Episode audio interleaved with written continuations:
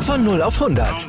Aral feiert 100 Jahre mit über 100.000 Gewinnen. Zum Beispiel ein Jahr frei tanken. Jetzt ein Dankeschön, rubbellos zu jedem Einkauf. Alle Infos auf aral.de. Aral, alles super. Chip and Charge. Der Tennis-Podcast mit Andreas Thies und Philipp Joubert. Auf meinsportpodcast.de.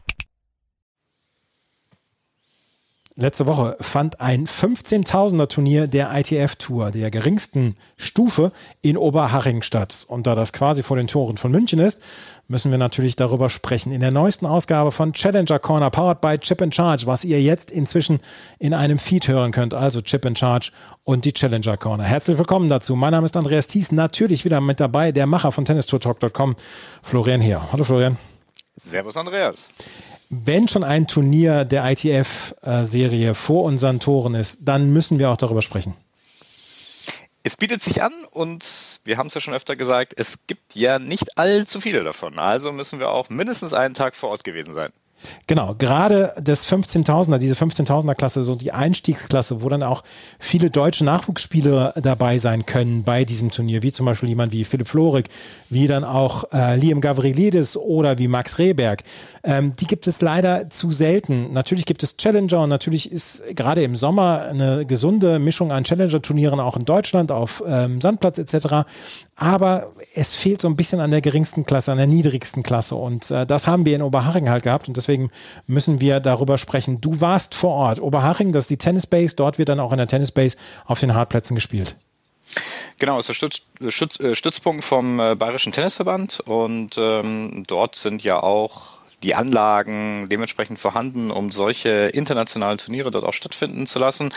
Und gerade um die oder in dieser Jahreszeit jetzt gerade im Winter, da gibt's noch nicht allzu viele Turniere und deshalb ist natürlich wunderbar, dieses Turnier hier zu haben. Man muss auch sagen, es gab eine Woche vorher, bevor dieses ITF M15 Turnier stattgefunden hat, auch noch ein Juniorenturnier. Also das heißt, es war eigentlich ein zwei Wochen Swing, der an der Tennis Base Oberhaching stattgefunden hat und das ITF Turnier Turnier mit einer auch durchaus, glaube ich, kann man sagen, sehr guten Besetzung für dieses Niveau. Ich glaube, wir hatten zehn Spieler innerhalb der Top 500, ähm, die dort mit aufgeschlagen haben und das ist doch schon eine sehr sehenswerte Line-up. Du sagst es, es ist wirklich sehr gut besetzt gewesen. An eins war Daniel Masur zum Beispiel gesetzt, an zwei Rudi Mollecker. Zwei Spieler, die wir in Deutschland natürlich auch kennen, aber es war insgesamt sehr gut besetzt. Mats Rosenkranz aus deutscher Sicht war zum Beispiel noch dabei und ähm, was man dann auch sehen konnte, waren einige naja, Nachwuchsspieler, die wir gesehen haben. Und einer davon ist hier ins Halbfinale gekommen und ist nur knapp am Finale gescheitert. Das ist Sascha Gaymard aus Frankreich. Und wir müssen gerade über die Franzosen sprechen und über das französische Nachwuchstennis. Da tritt gerade die goldene Generation ab. Richard Gasquet, Joe Wilfried Songa ist schon abgetreten, Gilles Simon ist schon abgetreten. Richard Gasquet spielt noch im Moment in guter Form. Wir haben noch Gael Monfils, aber so die ganz goldene Generation ist jetzt weg. Dann haben wir die Überge äh, Übergangsgeneration, wie zum Beispiel ähm, jemand wie Arthur Rinderknecht. Aber da kommt jetzt eine ganz junge Generation nach mit ganz vielen aufregenden Spielern, unter anderem Arthur Fies zum Beispiel, der vor Jahren schon Grand Slam, Junioren Grand Slam gewonnen hat. Benjamin Boncy ist mit dabei, aber auch Sascha Gaymar, der jetzt so langsam auf sich aufmerksam macht. Ja, wie aufregend es tatsächlich wird, das werden wir vielleicht noch sehen. Ähm, aber eins ist klar, äh, Frankreich als eines der großen Tennisnationen muss natürlich immer besonders beäugt werden. Ähm, allein schon dessen da oder allein der Tatsache geschuldet, dass es natürlich eines der Länder ist, die die vier großen Grand Slam Turniere äh, austragen und daher schon allein ein sehr, sehr großer finanzieller, ähm, ja, finanzielles Ressort hier eben auch da ist, das ähm, in die Nachwuchsförderung dann auch ähm, ja, äh, übertragen werden kann und dann von den Juniorenspielern dann über auch äh, übernommen werden kann und genutzt werden kann. Dazu gibt es eben auch viele, viele Turniere auf dieser Ebene, auf ITF-Ebene, aber eben auch auf Challenger-Ebene. Und dahingehend kann man immer davon ausgehen, dass aus dieser Nation natürlich eben besonders gute Spieler irgendwann hervortreten werden. Wie gut sie am Ende tatsächlich aber dann auch in der Weltrangliste abschneiden werden, ist immer ein bisschen schwer abzusehen. Aber du hast schon ein paar Namen genannt. Die gehören, glaube ich, ganz auf jeden Fall zu denen dazu, die hier in den nächsten Jahren äh, auf jeden Fall zu denen gehören, die da ganz stark auf sich aufmerksam machen können. Und wir hatten ja auch in den letzten Jahren zum Beispiel eben einen Spieler wie Benjamin Bonsi, der ja schon auf Challenger-Ebene zumindest eben schon für ja, einige Schlagzeilen sorgen konnte. Wir haben gerade in dieser jüngeren Generation, so bis 24 Jahre alt, haben wir Hugo Imbert und Corentin Moutet zum Beispiel. Wir haben auch Hugo Gaston, der vor Jahren ja da schon bei den French Open auf sich aufmerksam gemacht hat. Ähm, dann haben wir aber Arthur Fies, der im Moment äh, gerade bei den französischen Hartplatzturnieren in der Halle jetzt die letzten Wochen sehr auf sich aufmerksam gemacht hat. Wir haben Alexandre Müller gesehen, der im Viertelfinale in Doha stand jetzt in dieser Woche. Wir haben Luca van Asch, den wir ähm, in den nächsten Jahren auf jeden Fall werden beachten müssen. Und dann haben wir Sascha Gaymar. Und Sascha Gaymar ist noch nicht so weit oben in der Weltrangliste. Das können wir auf jeden Fall sagen. 461. ist er jetzt nach dieser Woche in Oberhaching. Aber hier in Oberhaching hat er sein Potenzial angezeigt. Er ist ins Halbfinale gekommen, unter anderem nach Siegen über jemanden wie Jakob Schneider, über den wir gleich noch sprechen werden. Und Sascha Gaymar war im Interview mit Florian Heer und ähm, das hört ihr jetzt. Und das könnte wieder einer aus dieser Rubrik Ihr hört him here first sein. Sascha Gaymar hier im Interview mit Florian Heer. Yeah, first of all, congratulations. Uh, good, uh, good win today. Yeah. Um, what made a difference in this match today? Uh, uh, he played very good. Like he served and like he served and volley a lot of uh, lots of time. Um, and at I don't know four three, I think when I when I was break, I found something in the in the return. So that's more easier for me to return the serve and to counter his serve and volley. So that's I think is a big difference. And in um, in Juice I play more uh, more aggressive than him, and I think he, that's the difference. You know the facilities here uh, pretty well. You Yeah. made it into the final last Yeah, year. yeah. Um, yeah. How is it uh, to play here at the tennis base? And That's such a good tournament. Like I think it's the best 50k in uh, in the year in indoor. So I feel very great. Uh, I was a little bit, little bit uh, stressed when I coming because I don't, I didn't do a good uh, start of the season. But uh, my first win, uh, like, is very, uh, I don't know to say, like, you know. Uh, it was a relief. yeah. Yeah. Okay. Uh, so and after I played very good the second round. Now I level up. So Yeah. that's so so good. Talking about the start of the season, um, you already mentioned it, that you struggled with your performances. What was uh, what was the reason for that? Can you, Uh, do I, you know it? I don't know. I, I played three tournaments in um in um England. Mm. I played two times. Friend as me, uh, like we're training together in the same team, and he plays so good. Like he's Clément Chidek. He, I don't know if you see. Yeah. Mm. He make uh, Montpellier. He make uh, so he plays so good. I lost two times against him. And after I play uh, Grenoble, I don't feel good. Uh, I don't have a lot of uh, win. And in the pre-season, I stopped during two months. So I don't play during two months. So the the start of the the, the You were injured, or, or no, what, no, what just for it? the pre-season. I would like to to to to do to do the good pre-season. So so Mm-hmm. Where where did it take place? Um, where are you based? Uh, it Marseille, Marseille. in in Marseille. in in Marseille? Yeah. You so so you did all the preseason in Yeah. in in Marseille? Yeah, so that's why I, I don't play a lot of match. Mm-hmm. So yeah, the start is not uh, great, but okay, I, with my coach we say okay, come on, let's do it, let's continue, don't uh, don't uh, don't uh, don't stop, don't Mm. stop, and keep going. Um, you mentioned your coach. Um, do you have a coach, or um, how, how, how does it how does it work for you? Uh, I got a coach is uh, Lionel Zimbler. So we got a team with uh, Benjamin Bonzi, Laurent Locoli, uh, Antoine Wong, Antoine Escoffier, Clément Chilek and me. So uh, Lionel did uh, didn't go with the player, but we got uh, another coach Ezra Stump going to with, us. But this time I was al- alone, but. Uh, it worked. yeah, and, and and it's a it's a good it's a pool of really Yeah. good good players. Yeah, um, yeah. um, you can say it's some of them maybe kind of a role model for Yeah. you. Yeah. Maybe maybe Benjamin, Yeah, who had a, who had a Benjamin, yeah, yeah. breakthrough season. Um, yeah, we're training together, so that's a very good team. Like uh, we push all the players to, Mm. to to to level up and keep going. How would you describe your own game style, maybe? Uh, my dream was like good serve and big uh, forehand, and my backhand was a lot of block. Yeah. And uh, and take uh, take the ball in top. Mm. So So you would say maybe the the um, yeah aggressive tennis. Yeah. ag- ag- aggressive tennis, and maybe there is there is some room for improvements on your backhand. Yeah. And your strength is your um, are your serve and yeah. and your forehand. Okay. Um, uh, you were also a very good juniors player. Yeah. well, number seven. Yeah. Um, now being at at seniors level, how difficult is it for you to get established at this kind of tour? So when I finished my junior, I was with the same team. So when I did, I did the pre-season of the, my first years in senior, I played with so Benjamin Bonzi, Laurent Locoli. So I really hit with this player was in the senior, you know. So that's not uh, not very hard because I practice a lot with him. But uh, yeah, it's a li- little bit different. But I play so good in first first years, so I make 1,000 to 400, so that's very good.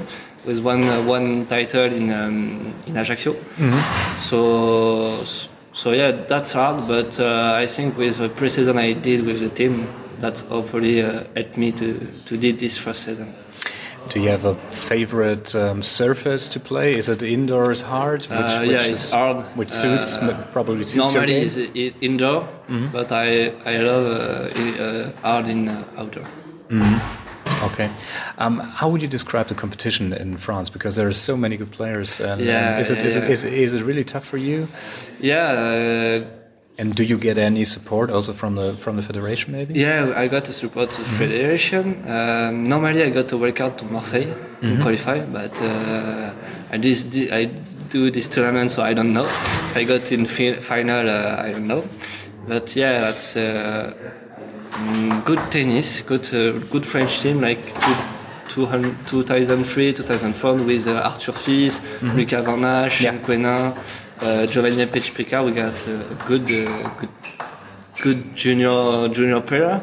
So yeah, yeah, and Benjamin Bonzi too. So we got a lot of good player. I I think the junior generation was very good in the in top top, uh, top 100, I think. Do you set yourself any goals, maybe in terms of ranking positions? In the end of season. Yeah, for example, Uh, or for the next we- couple yeah, of months. I don't we- know. we- I don't know. I don't. I don't put um, a limit to my Mm. to my level up, but uh, good season for me. I think I finish in 200, 215. Mm-hmm. That's a good season, I think. So maybe it will be a next step. Will be challenger playing, Yeah, yeah, yeah. playing yeah. challenges. Yeah, like, uh, normally I do, I did, I do, I will do uh, this one after maybe Marseille, and I go to Portugal in outdoor, 25k, Yeah. And after uh, see what my result, maybe going to change. right? When you're here in, uh, here in Oberhaching, it's not Unterhaching, it's Oberhaching. Um, do you also have the chance to look around a bit, maybe to go to Munich, to, No, to, to the no, city? no, Mm, no I- time at all? No, no time for for for this. Uh, I don't have a car, so yeah, I stay here. That's, so. Okay. So, yeah, Perfect. thanks a lot. Thank you. And all the best. Thank you.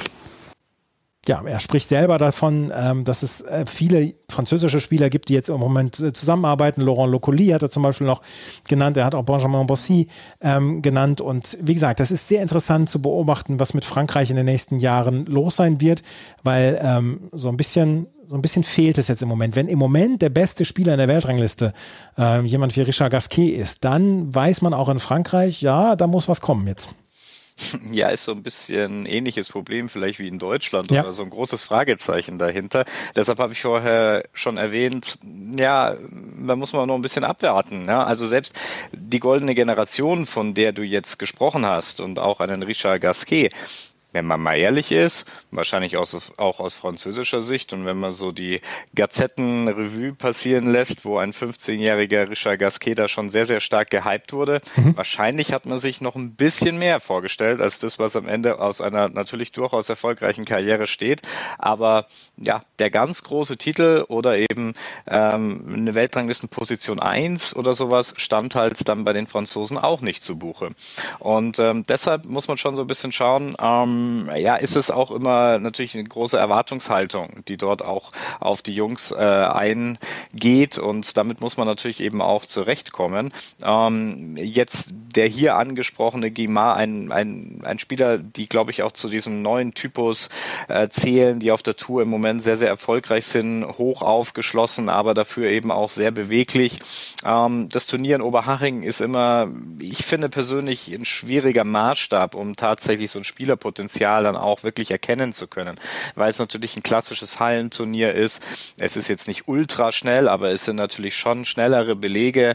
Das heißt, es kommt sehr stark auf das Serviceverhalten an. Ähm, es kommt natürlich eben auch darauf an, wie gut jemand retourniert. Das heißt, es kann äh, häufig sein, dass es eben nur relativ kurze Ballwechsel gibt und da kann man natürlich nicht immer das komplette, ja, auch Arsenal der einzelnen Spieler erkennen, aber er gehört ganz bestimmt zu denen, die ähm, auf jeden Fall Potenzial haben. Und ähm, ich bin gespannt, wie sich das dann auch auf anderen Belegen hier dann auch auswirken wird. Denn im vergangenen Jahr in Oberharing war er ja auch schließlich schon mal im Finale gewesen und hat dann äh, gegen Marvin Möller in ja, knapp in drei Sätzen eigentlich verloren gehabt. Marvin Möller, auch so einer, einer der Namen, die in den letzten Jahren immer wieder aufgetaucht sind, äh, wenn es darum ging, was macht das deutsche Nachwuchstennis. Leider dann auch durch viele Verletzungen nach hinten geworfen worden und ähm, ist im Moment dann auch auf der Suche. Er war auch bei diesem Turnier mit dabei und versucht jetzt so ein bisschen wieder Anschluss zu finden. Sascha Gaymar hat im Viertelfinale gegen den deutschen, den amtierenden deutschen Meister gewonnen. Und das ist ein Name, den wahrscheinlich die wenigsten noch kennen werden. Aber ihr werdet ihn jetzt kennenlernen. Das ist nämlich Jakob Schneider. Jakob Schneider ist schon fast 27 Jahre alt und ist letztes Jahr, wie gesagt, zum ersten Mal deutscher Meister geworden. Und ähm, er ist dann nicht im deutschen Tennis groß geworden, weil er dann ja auch College gespielt hat. Er ist einer dieser Spieler, die früh ans College gegangen sind nach ein paar Verletzungen. Er ist früh dann schon im deutschen, ähm, im deutschen Tennis aufmerksam oder ist man auf ihn aufmerksam geworden.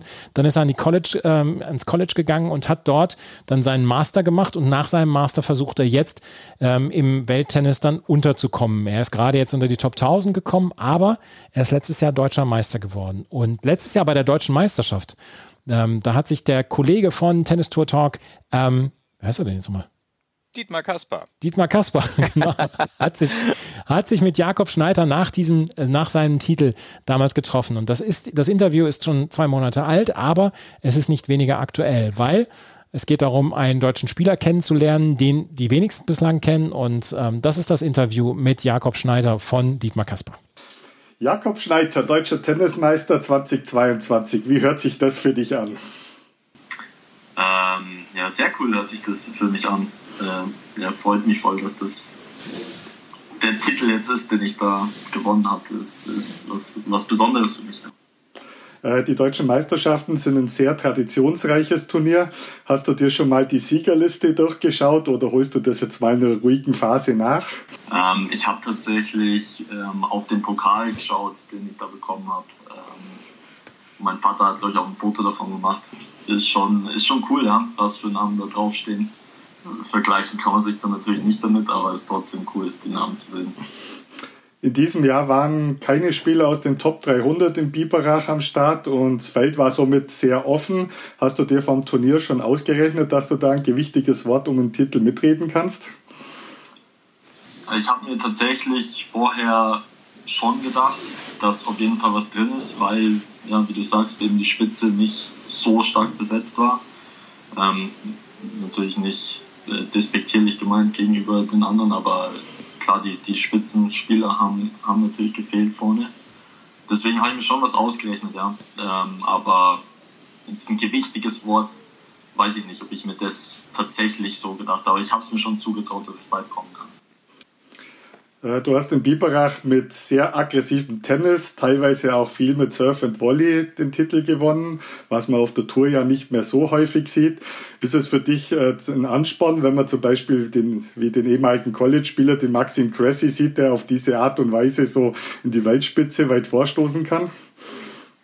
Ja, ja, klar, ja, von dem äh, ich mir viele Videos angeschaut, aber das einzige Problem dabei ist mit dem, ähm, dass der einfach so unglaublich gut aufschlägt, ja. Und äh, deswegen hinkt der Vergleich, glaube ich, ein bisschen mit der halt 30 km/h schneller aufschlägt als ich. Ähm, aber grundsätzlich die Art, wie das Spiel zerstört und so, ähm, das schaue ich mir auf jeden Fall an und gucke mir auch was von ab. Und ich glaube schon, dass das Surfen Volley und das Spiel nach vorne was ist, wo man vielen Gegnern wehtun kann. Ja.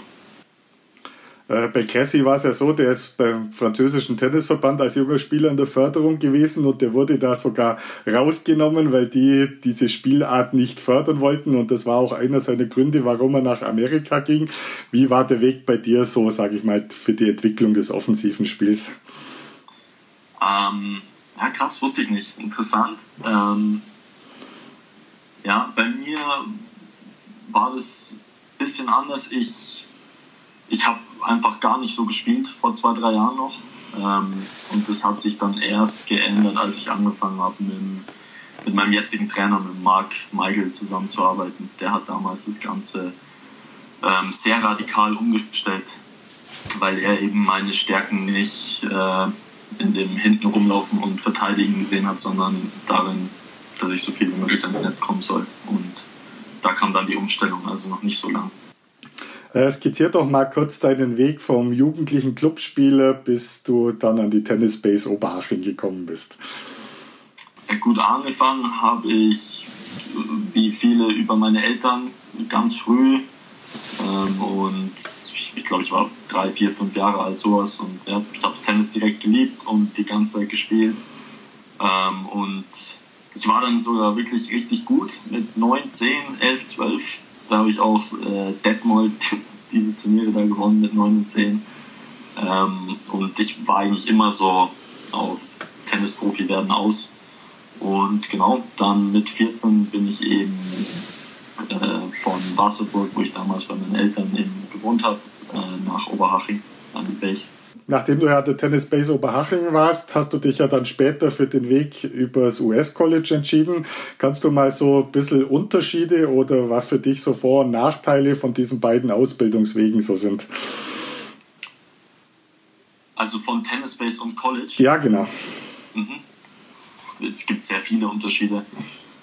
Grundsätzlich ist das Training an der Base oder in, in Deutschland generell ähm, natürlich nicht in, in einem Team, das heißt, es ist individueller. Ähm, in Amerika wird mehr Wert auf physische Sachen gelegt. Ähm, das heißt, mehr Zeit im Kraftraum, auch teilweise extrem sinnlose Sachen, muss man sagen. Also nach dem Training nochmal ähm, irgendwelche 100 Meter Sprints oder äh, 400 Meter Läufe oder sonst was, die eigentlich Trainings technisch jetzt nicht so viel Sinn machen würden. Ähm, die Quantität war ungefähr gleich, würde ich sagen, außer eben mehr physisch am, am College. Es ist ein bisschen anders, weil eben das Team-Ding im Vordergrund steht vor allem. Und da kann man sich eben, oder ich konnte mich unglaublich hochziehen daran in Amerika, dass dauernd Leute um mich rum waren, die eben mit einem zusammen so an, an dem Ziel eben arbeiten und es macht halt wahnsinnig viel Spaß in der Gruppe, oder mir macht es zumindest wahnsinnig viel Spaß in der Gruppe zu arbeiten und mit seinen besten, äh, besten Freunden da zu spielen. Und ja, das ist wahrscheinlich der größte Unterschied, der Teamaspekt. Nach deinem Abschluss am College im Sommer bist du jetzt quasi noch sehr frisch auf der Tour. Würdest du sagen, dass es mental ein Vorteil ist, dass man jetzt eigentlich erst auf der Tour richtig startet, aber schon den Studienabschluss in der Tasche hat? Ähm, ja, jein einerseits ja, weil eben was schon was da ist und quasi eine Absicherung da ist mit dem äh, Masterabschluss und Bachelorabschluss. Andererseits nein, weil ich das Gefühl habe, ich habe nicht viel Zeit, weil ich schon ziemlich alt bin. Okay. Im Vergleich zu anderen, die gerade starten. Und ähm, mit der Komponente, glaube ich, habe ich ein bisschen Schwierigkeiten im Kopf auch, weil ich das Gefühl habe, dass es sehr schnell gehen soll. Ähm, und mich Niederlagen da vielleicht ein bisschen mehr aus dem Konzept bringen und ich das auch noch nicht gewohnt bin. Ich habe diesen Turnierrhythmus noch nicht so drin. Mit deinem Verein in Deutschland, mit dem TC Ismaning, bist du diese Saison in die zweite Bundesliga aufgestiegen. Welche Bedeutung haben Mannschaftswettkämpfe für dich und vielleicht vergleichst du mal so Mannschaftswettkämpfe in Deutschland in der Liga mit den Wettkämpfen am US-College? Ähm, hat eine sehr große Bedeutung für mich. Ähm, die Bedeutung drüben, die es hatte, war, es war eben der absolute Mittelpunkt für mich und meine Teamkollegen eben und die Trainer auch und vom ganzen College-Leben war das so der Mittelpunkt, dass eben das Abschneiden im Team mit der Mannschaft gut ist. Das hat mir sehr viel bedeutet und da war auch wirklich Druck da, den man vielleicht von außen kann man sich das vielleicht nicht so vorstellen, aber es war wirklich extrem wichtig und in Deutschland genauso ist es mir auch voll wichtig und das war eine der coolsten Sachen überhaupt, dass wir eben mit Island da aufgestiegen sind dieses Jahr. Und zum Vergleich, erstmal ist das System ein bisschen anders, mit Doppel zuerst und so weiter. Ähm, und das Interesse ist größer in Amerika daran. Also da steht die ganze Uni komplett dahinter und ähm, zumindest bei meiner zweiten Uni war immer wirklich viel los. Und es ist vielleicht mehr Druck da, würde ich sagen. In, in Deutschland Liga ist, zumindest in der Regionalliga war es noch so, dass es ist schon auch ein sehr großer Spaßfaktor dabei, würde ich sagen. Äh, es hört sich sehr spektakulär an, dass du mit einem vierstelligen ATP-Ranking den deutschen Meistertitel eingefahren hast. Das liegt aber auch daran, dass du neben der College-Ausbildung auch in der Liga in Deutschland und auch nationale Turniere gespielt hast, die nicht zur Weltrangliste zählen. Wie sieht deine Turnierplanung für die nächste Saison aus? Nächste Saison wird ähm, Hauptaugenmerk auf jeden Fall auf Futures liegen ähm, und klar, falls es sich anbietet, auch mal Preisgeld und Liga wird auf jeden Fall auch dabei sein. Ähm, aber Hauptaugenmerk wird auf jeden Fall auf Futures liegen und Mitte Januar wird es losgehen. Welche Ziele setzt du dir für die nächste Saison? Gibt es da ein bestimmtes Ranking-Ziel, das du dir so vorstellst? Ich hatte jetzt, als ich angefangen habe zu spielen, mir aufgeschrieben, dass ich ähm, bis Ende Mai ähm, auf jeden Fall unter den besten 700 sein will. Ähm, das ist dann quasi bevor die Ligasaison losgeht und so würde ich es gerne im, im, Augenmerk behalten. Ja. Doppel äh, ist nebenher auch noch, das ist ein bisschen anders, aber das sind so die grundlegenden Ziele. Ja. Aber willst du den Fokus schon aufs Einzel legen oder schon versuchen, dass du mit dem Doppel und Einzel da parallel, sag ich mal, relativ gut vorwärts kommst? Ähm, hat genau dieselbe Priorität für mich, Einzel und Doppel. Ich glaube, dass ich mehr Stärken im Doppel mitbringe als im Einzel. Und deswegen kann ich mir gut vorstellen, dass es sich vielleicht irgendwann ähm, auf Doppel spezialisieren könnte. Hast du schon einen Partner, mit dem du so die ersten Turniere spielst oder ergibt sich sowas dann erst einmal zum Beginn kurzfristig? Jetzt habe ich immer mit ähm, Marc Wallner, mit meinem Teamkollegen aus Ismaning gespielt und hat auch eigentlich sehr gut geklappt. Ähm, ein paar unglückliche Niederlagen waren leider dabei, aber wir haben eigentlich gut harmoniert und gut gespielt und werden, glaube ich, nächste Saison noch paar, auf jeden Fall einige Turniere zusammen spielen. Dann gratuliere ich nochmal zum Titel und wünsche dir viel Erfolg für die nächste Saison. Danke, Dietmar. Danke. Wieder live von Ihrem Toyota-Partner mit diesem Leasing-Auftakt. Der neue Toyota Jahreshybrid. Ab 179 Euro im Monat. Ohne Anzahlung. Seine Sicherheitsassistenten laufen mit. Und ja, ab ins Netz mit voller Konnektivität. Auch am Start die Toyota Team Deutschland Sondermodelle. Ohne Anzahlung geht's in die nächste Runde. Jetzt los sprinten zu Ihrem Toyota-Partner.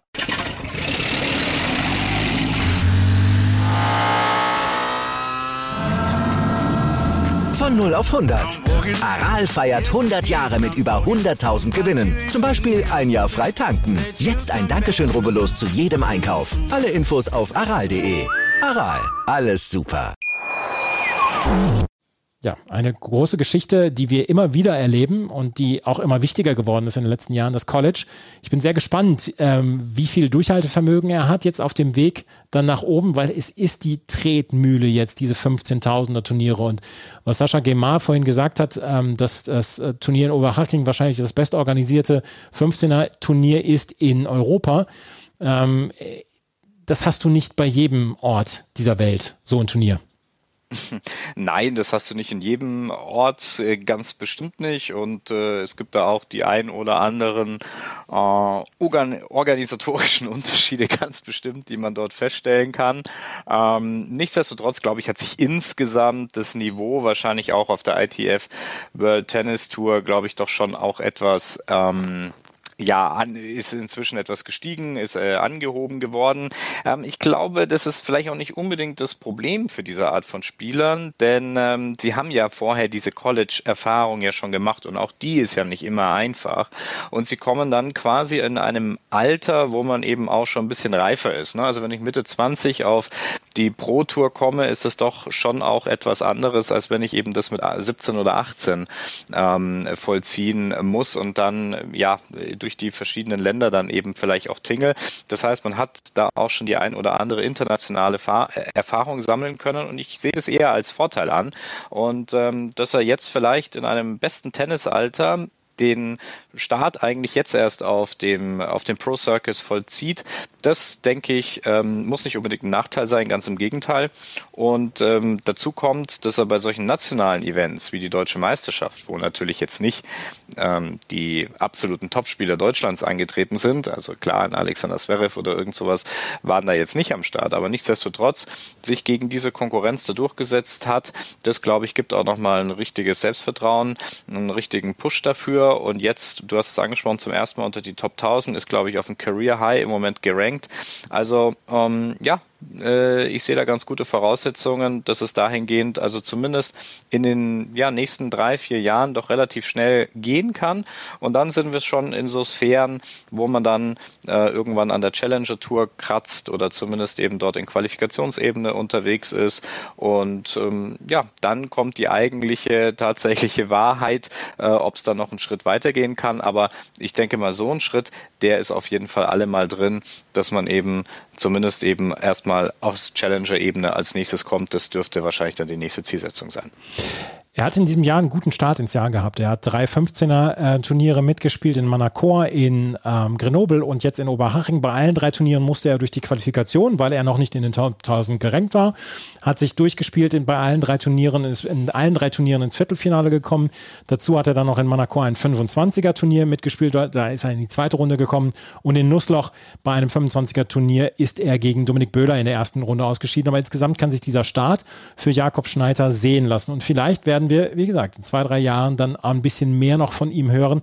Aber auch hier könnt ihr sagen, you heard him here first was aus ihm wird und wie, wie äh, tennistechnisch was aus ihm wird, das, äh, das ist völlig, völlig äh, uninteressant für mich jetzt, aber was aus ihm sportlich wird, das werden wir in den nächsten zwei, drei Jahren sehen. Jakob Schneider, also in diesem Interview und er hat unter anderem Marvin Möller jetzt zweimal besiegt bei 15.000er Turnieren und Marvin Möller wird sich wahrscheinlich denken, er möchte ihn so schnell erstmal nicht wiedersehen.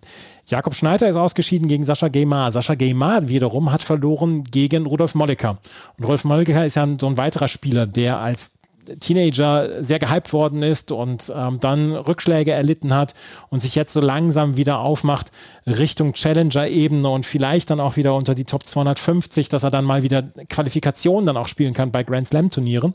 Und Rudolf Maleka war hier im Finale, hatte noch eine Wildcard angenommen, relativ spät und war hier im Finale und hat dort in einem durchaus sehr, sehr gut anzuschauenden Finale gegen Daniel Masur verloren. 6 zu 7, 6 zu 7 ging es am Ende aus, aus der Sicht von Rudolf Molleker. Daniel Masur hat diesen Titel geholt. Daniel Masur, der an der Tennisbase ja auch trainiert und der dieses Turnier dann wahrscheinlich so ein bisschen ja als Trainingswoche, Schrägstrich Wettkampfwoche gesehen hat, den hatte dann auch Dietmar Kasper, der Kollege von tennistourtalk.com, im Interview nach dessen Sieg. Ähm, Daniel Masur gewinnt das Turnier in Oberhaching und stand dann Dietmar Kasper Rede und Antwort. Champion Tennis Base Open 2023, wie hört sich das für dich an? Ähm, ja, sehr gut. Hätte ich sehr gerne genommen vor der Woche, muss ich sagen. Ähm, super, wenn man hier trainiert und ähm, ja, einer von den Profis ist, der Tennis Base. dann, wenn man hier ein 15er Turnier hat, äh, dann ist es halt schön, dass ein, einer, der hier trainiert, den Titel mitnimmt, sage ich mal. Ähm, da sind die weltranglisten Punkte an den, an den richtigen gegangen, ähm, aus Veranstalter- und Tennis-Base-Sicht. Und ähm, ja, so denke ich, wie sich das dann auch viele gewünscht haben. Ich denke, auch ein, zwei andere, die hier trainieren, hätten sicherlich noch äh, für die Tennis Base ein paar Runden mehr gewinnen können. Ähm, aber ja, wenn der Titel im Haus bleibt, ist super. Genau, Finale gegen Rudi Mollecker hattest du ja nach dem Final, äh, Halbfinale schon angekündigt, dass das eine enge Kiste wird. Äh, was war für dich der Schlüssel, dass du das Match für dich entscheiden konntest? Ähm, ich hatte das Gefühl, dass ich ein bisschen besser retourniert habe als er. Wir haben beide eigentlich gut aufgeschlagen und ähm, ich hatte am Ende ein bisschen mehr freie Punkte durch den Aufschlag. Das fand ich äh, lag vor allen Dingen an der Return-Qualität. Ähm, er hat äh, meinen schwächeren Start nicht ausnutzen können, dahingehend, dass er ähm, das frühe Break im ersten Satz nach Hause spielt. Und im zweiten Satz ähm, hat er mir dann halt im Tiebreak ein, zwei leichte Punkte gegeben, äh, die mir dann einfach sehr geholfen haben. Und das sind natürlich dann ähm, die entscheidenden Sachen bei so einem engen Match. Insgesamt habe ich die, die Leistung gebracht, die ich von mir erwartet habe. Also das Level, ähm, was ich gebraucht habe, um ihn zu schlagen. Ich war nicht überrascht, aber er hat schon das Level gespielt, ähm, ja, das es mir sehr, sehr schwer macht und er hat sehr lange dagegen gehalten und ja, zweimal Tiebreak, sehr, sehr eng. Ähm, also ich fand, es war insgesamt ein sehr gutes Match. Äh, wer dich die Woche bei den Matches beobachtet hat, dem ist auch aufgefallen, dass du ab und zu neben deiner doppelhändigen Rückhand auch mit der einhändigen Rückhand agierst. Erzähl doch mal kurz, wie es dazu gekommen ist. Hm, ja, also ich war die letzten drei Monate des Jahres 2022 halt mit der Verletzung am linken Handgelenk ähm, ja, gesidelined. Ich konnte nicht, nicht Turniere spielen und da habe ich dann irgendwann im Training sehr, sehr viel die einhändige Rückhand benutzt und es hat auch sehr, sehr gut geklappt. Ähm, gezwungenermaßen. Und äh, grundsätzlich habe ich da eigentlich ein ganz gutes Timing, ein ganz gutes Gespür und ähm, die beidhändige Rückhand ist äh, eh nicht meine Waffe und dementsprechend gibt es manchmal Match-Situationen, wo ich das Gefühl habe, dass ähm, ich bei, der, bei dem Schlag jetzt ähm, einhändig einfach besser am Ball bin und habe jetzt durch das Training einfach da auch das nötige Selbstvertrauen, ähm, mich dafür dann auch äh, zu committen und äh, dann einhändig zu spielen. Ähm, manchmal ist natürlich äh, dann eine Überraschung für einen Gegner, weil nicht damit rechnet, wenn ich das jetzt weitermache, was ich auch möchte, wird es so sein, dass die Gegner sich dann auch darauf einstellen und dann ab und zu ein bisschen bereiter dafür sind. Bei dem Turnier hat es mir jetzt ein, zwei Mal sicher geholfen, dass der Gegner überrascht war. Ähm, aber das hat einfach damit zu tun, dass ich verletzt war, dass ich viel trainiert habe und ähm, ich in den Situationen dann entscheide, einhändig zu spielen, weil es für mich der bessere Schlag ist. Äh, wie geht es turniertechnisch für dich in den nächsten Wochen so weiter? Ich werde jetzt nächste Woche äh, nur Doppel spielen beim Challenger in Italien, weil die Einzelquali wäre heute losgegangen. Das ähm, hätte ich zeitlich nicht geschafft, wollte ich auch nicht machen. Und danach werde ich eine Woche nochmal trainieren, weil ich habe jetzt nach der Verletzung ähm, vier oder fünf Wochen am Stück gespielt. Ähm, ich glaube, die nächste ist meine fünfte Woche. Ist okay, nur, nur Doppel in Anführungsstrichen. Ja, trotzdem bin ich unterwegs, habe Matchbelastung. Und ich brauche auf jeden Fall noch eine Trainingswoche danach und dann werde ich in der Schweiz einen Challenger spielen. Äh, wie hast du deine Turnierplanung in dieser Saison generell so geplant, also auch in puncto Bodenbeläge? Ähm, ich werde versuchen, bis ähm, Anfang Mai auf Hardcore zu bleiben. Ähm, das Ziel ist es, bis dahin dann die Quali für die French Open zu schaffen, den Cut. Ähm, da ich jetzt ungefähr die Hälfte der Punkte, die ich brauche, ähm, sind noch zwei Monate Zeit. Das heißt, ich muss das Tempo ähm, so, so weitergehen. Ähm, ich muss weiter konstant punkten, nach Möglichkeit auch mal beim Challenger weit spielen. Ähm, dementsprechend würde ich dann ein Turnier äh, vielleicht vor Paris auf Sand spielen und nach Paris geht für mich die Rasensaison los. Also auf Sandplatz wird man mich eigentlich bis äh, Juni, Juli, wo die Bundesliga in Deutschland auch losgeht, äh, wenig sehen. Genau, du hast Bundesliga gerade angesprochen. Du bist ja mit deinem Verein Versmold in die erste Bundesliga aufgestiegen. Welcher Fokus wird die Bundesliga-Saison bei dir haben? Grundsätzlich freue ich mich total drauf. Ähm, wird eine neue Erfahrung. Wir haben sonst immer nur äh, zweite Liga, Regionalliga gespielt. Ich bin jetzt seit zehn Jahren dort ist eine super, super Geschichte für den Verein.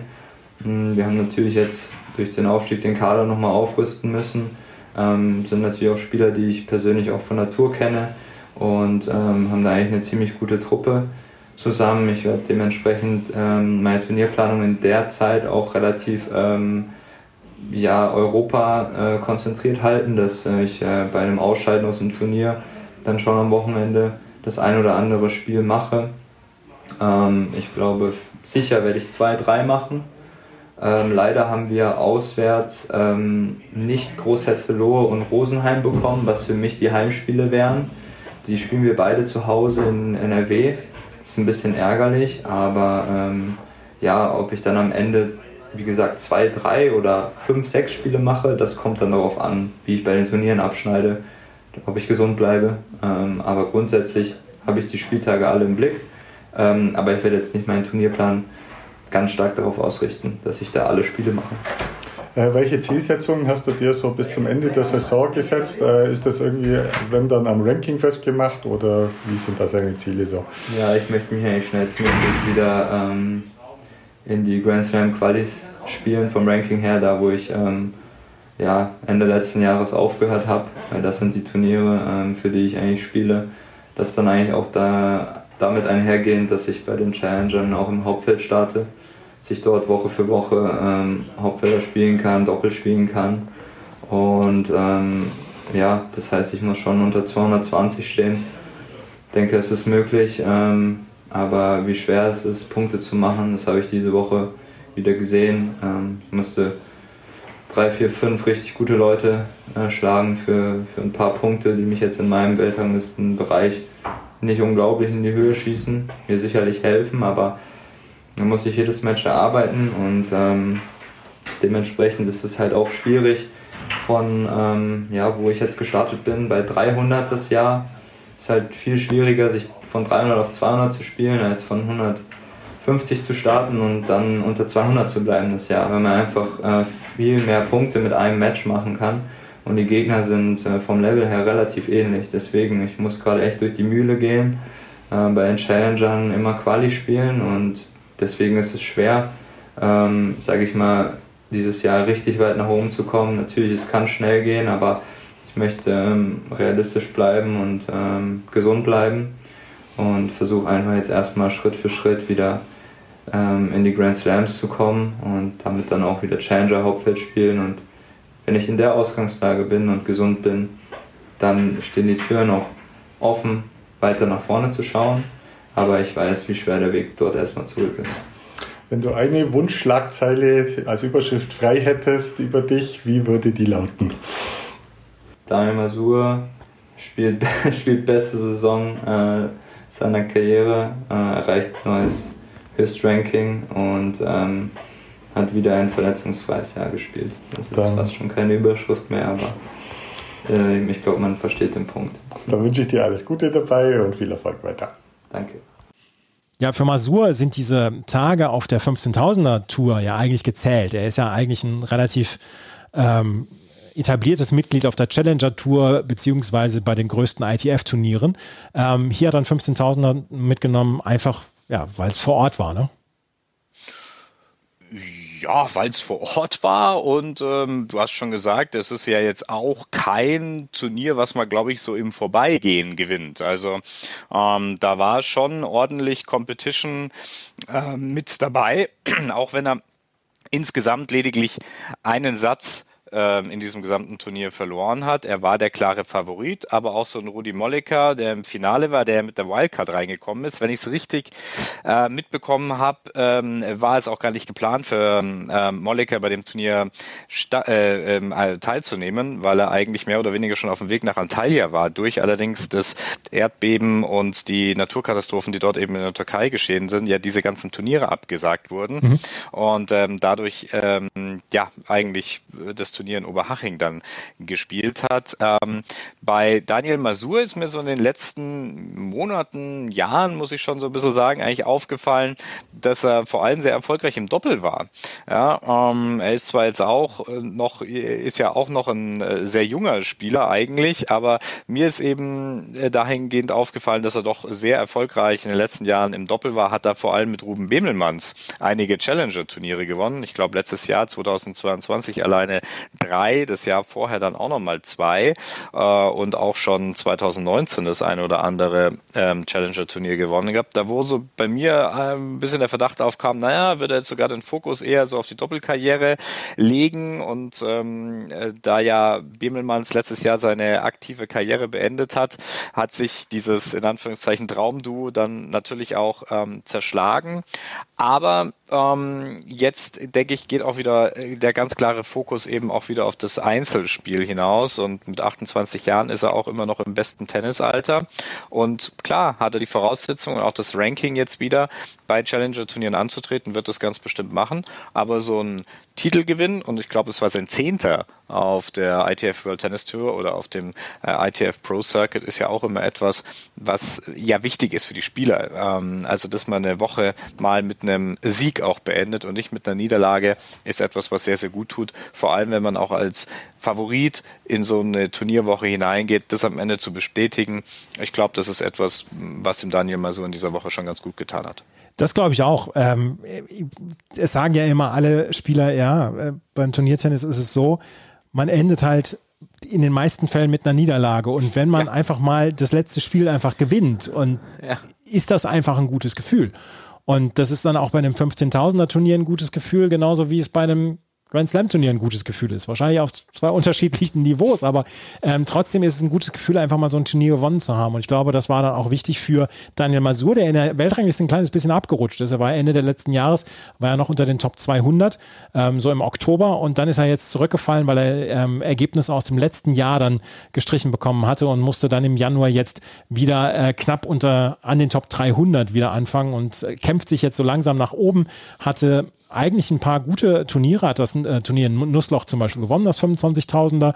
jetzt das 15.000er in Oberhaching gewonnen. Also es geht dann auch für Daniel Masur wieder aufwärts und äh, vielleicht schafft er es ja dann Richtung Wimbledon US Open dann auch wieder in die Quali reinzukommen bei den Grand Slams und das wäre ihm auf jeden Fall dann zu wünschen. Daniel Masur hat auf jeden Fall dieses Turnier gewonnen, dieses M15 in Oberhaching, ähm, was wieder sehr gut besucht war. Ich habe äh, relativ viel geguckt und auch über die Streams, die angeboten worden sind.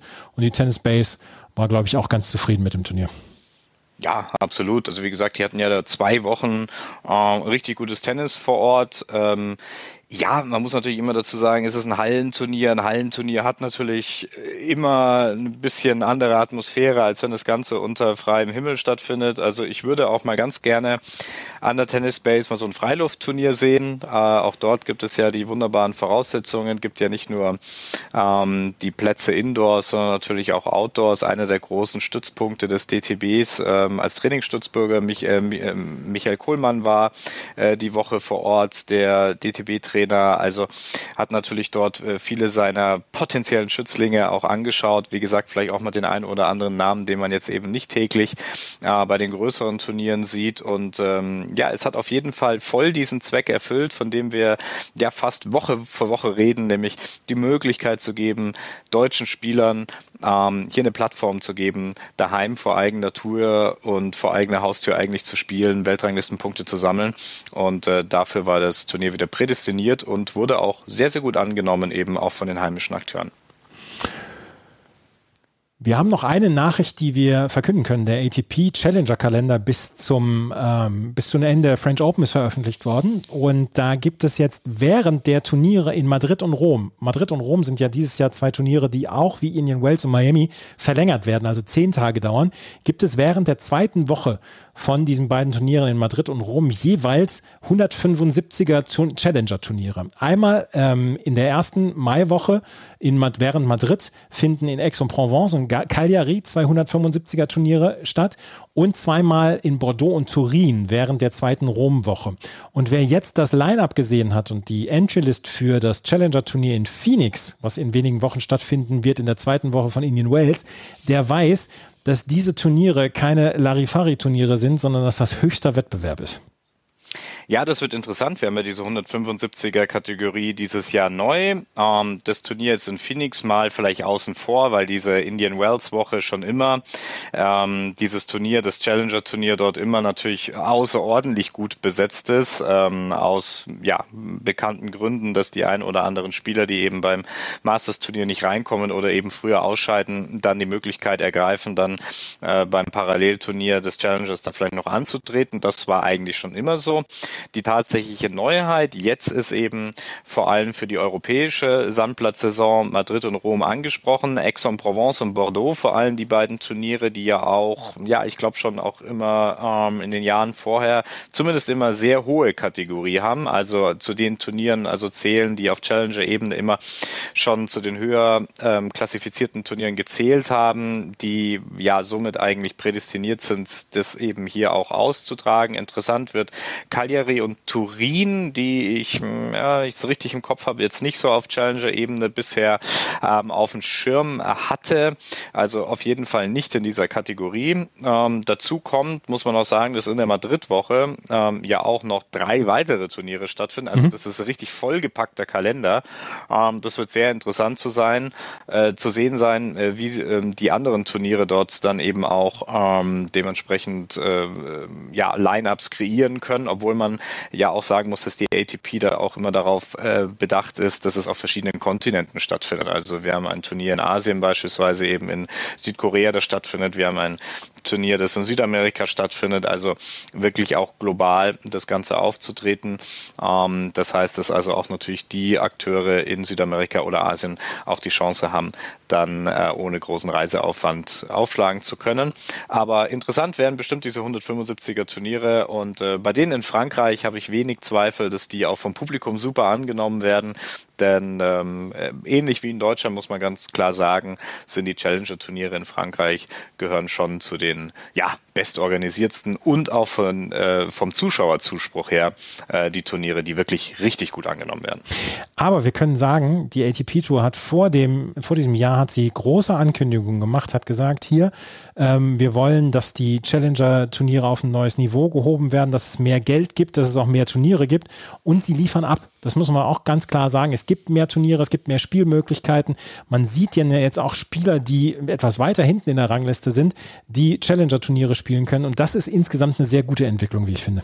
Mhm. Ja, hat auch was damit zu tun, dass nicht nur die 175er Turniere, ähm, die neu sind, äh, veranstaltet werden, sondern auch die Ebene ganz unten, also diese Challenger 50er genau. Turniere, ähm, von dem es letztes Jahr auch nur wenige gab, wenn überhaupt, ähm, dieses Jahr jetzt auch mehr ausgetragen werden. Ähm, ja, das heißt, dass dadurch natürlich ein größerer Kreis an potenziellen Spielern angesprochen wird und dadurch wird das Ganze, glaube ich, sehr, sehr attraktiv.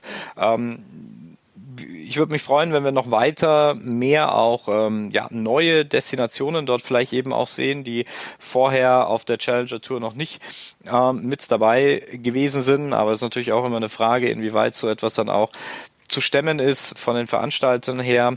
Äh, aber wir haben schon die ein oder anderen, die jetzt wieder neu aufgetaucht sind und das wird auf jeden Fall sehr, sehr spannend zu sehen sein, ähm, wie das dann tatsächlich sich dann im Kalender auswirkt.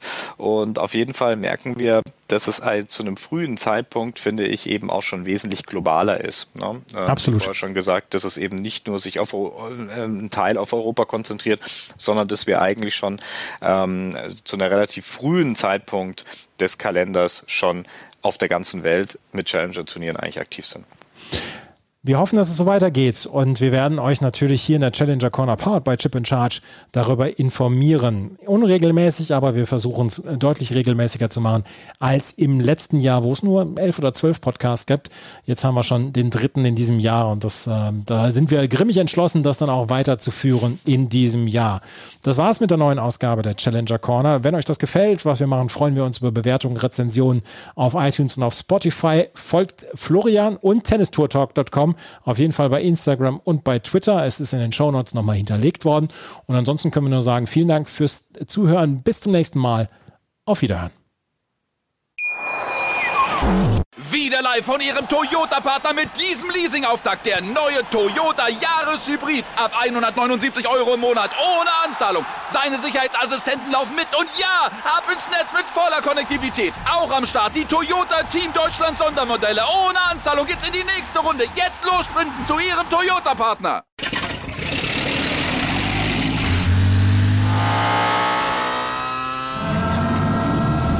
Von 0 auf 100. Aral feiert 100 Jahre mit über 100.000 Gewinnen. Zum Beispiel ein Jahr frei tanken. Jetzt ein Dankeschön, rubbellos zu jedem Einkauf. Alle Infos auf aral.de. Aral, alles super. Chip and Charge. Der Tennis-Podcast mit Andreas Thies und Philipp Joubert. Auf meinsportpodcast.de.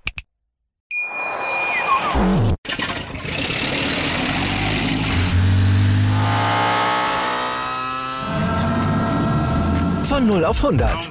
Aral feiert 100 Jahre mit über 100.000 Gewinnen. Zum Beispiel ein Jahr frei tanken. Jetzt ein Dankeschön, rubbellos zu jedem Einkauf. Alle Infos auf aral.de. Aral, alles super. Wie viele Kaffees waren es heute schon? Kaffee spielt im Leben vieler eine sehr große Rolle. Und das nicht nur zu Hause oder im Café, sondern auch am Arbeitsplatz. Dafür gibt es Lavazza Professional. Kaffee am Arbeitsplatz, der genauso lecker schmeckt wie in eurem Lieblingscafé. Die perfekte Kaffeelösung für jede Art von Unternehmen. Klein, mittel, groß. Ihr habt auf jeden Fall einen Kaffee, der schmeckt. Die richtige Motivation für eure Arbeitstage. Alle Infos zu Lavazza Professional findet ihr auf lavazzapro.de mit allen Kaffeelösungen für euer Büro. Ich habe mich natürlich schockverliebt, weil die war wirklich ganz, ganz klein. So begann die Mensch-Hund-Beziehung zwischen Christina und Tierschutzhund Frieda. Und wie es danach, nach dem ersten Moment der Verliebtheit, so weiterging und welche Klippen es danach zu umschiffen galt, das hört ihr in der neuen Ausgabe von Iswas Dog, dem Podcast für harmonische Mensch-Hund-Beziehungen. Iswas Dog? Mit Malte Asmus. Überall, wo es Podcasts gibt.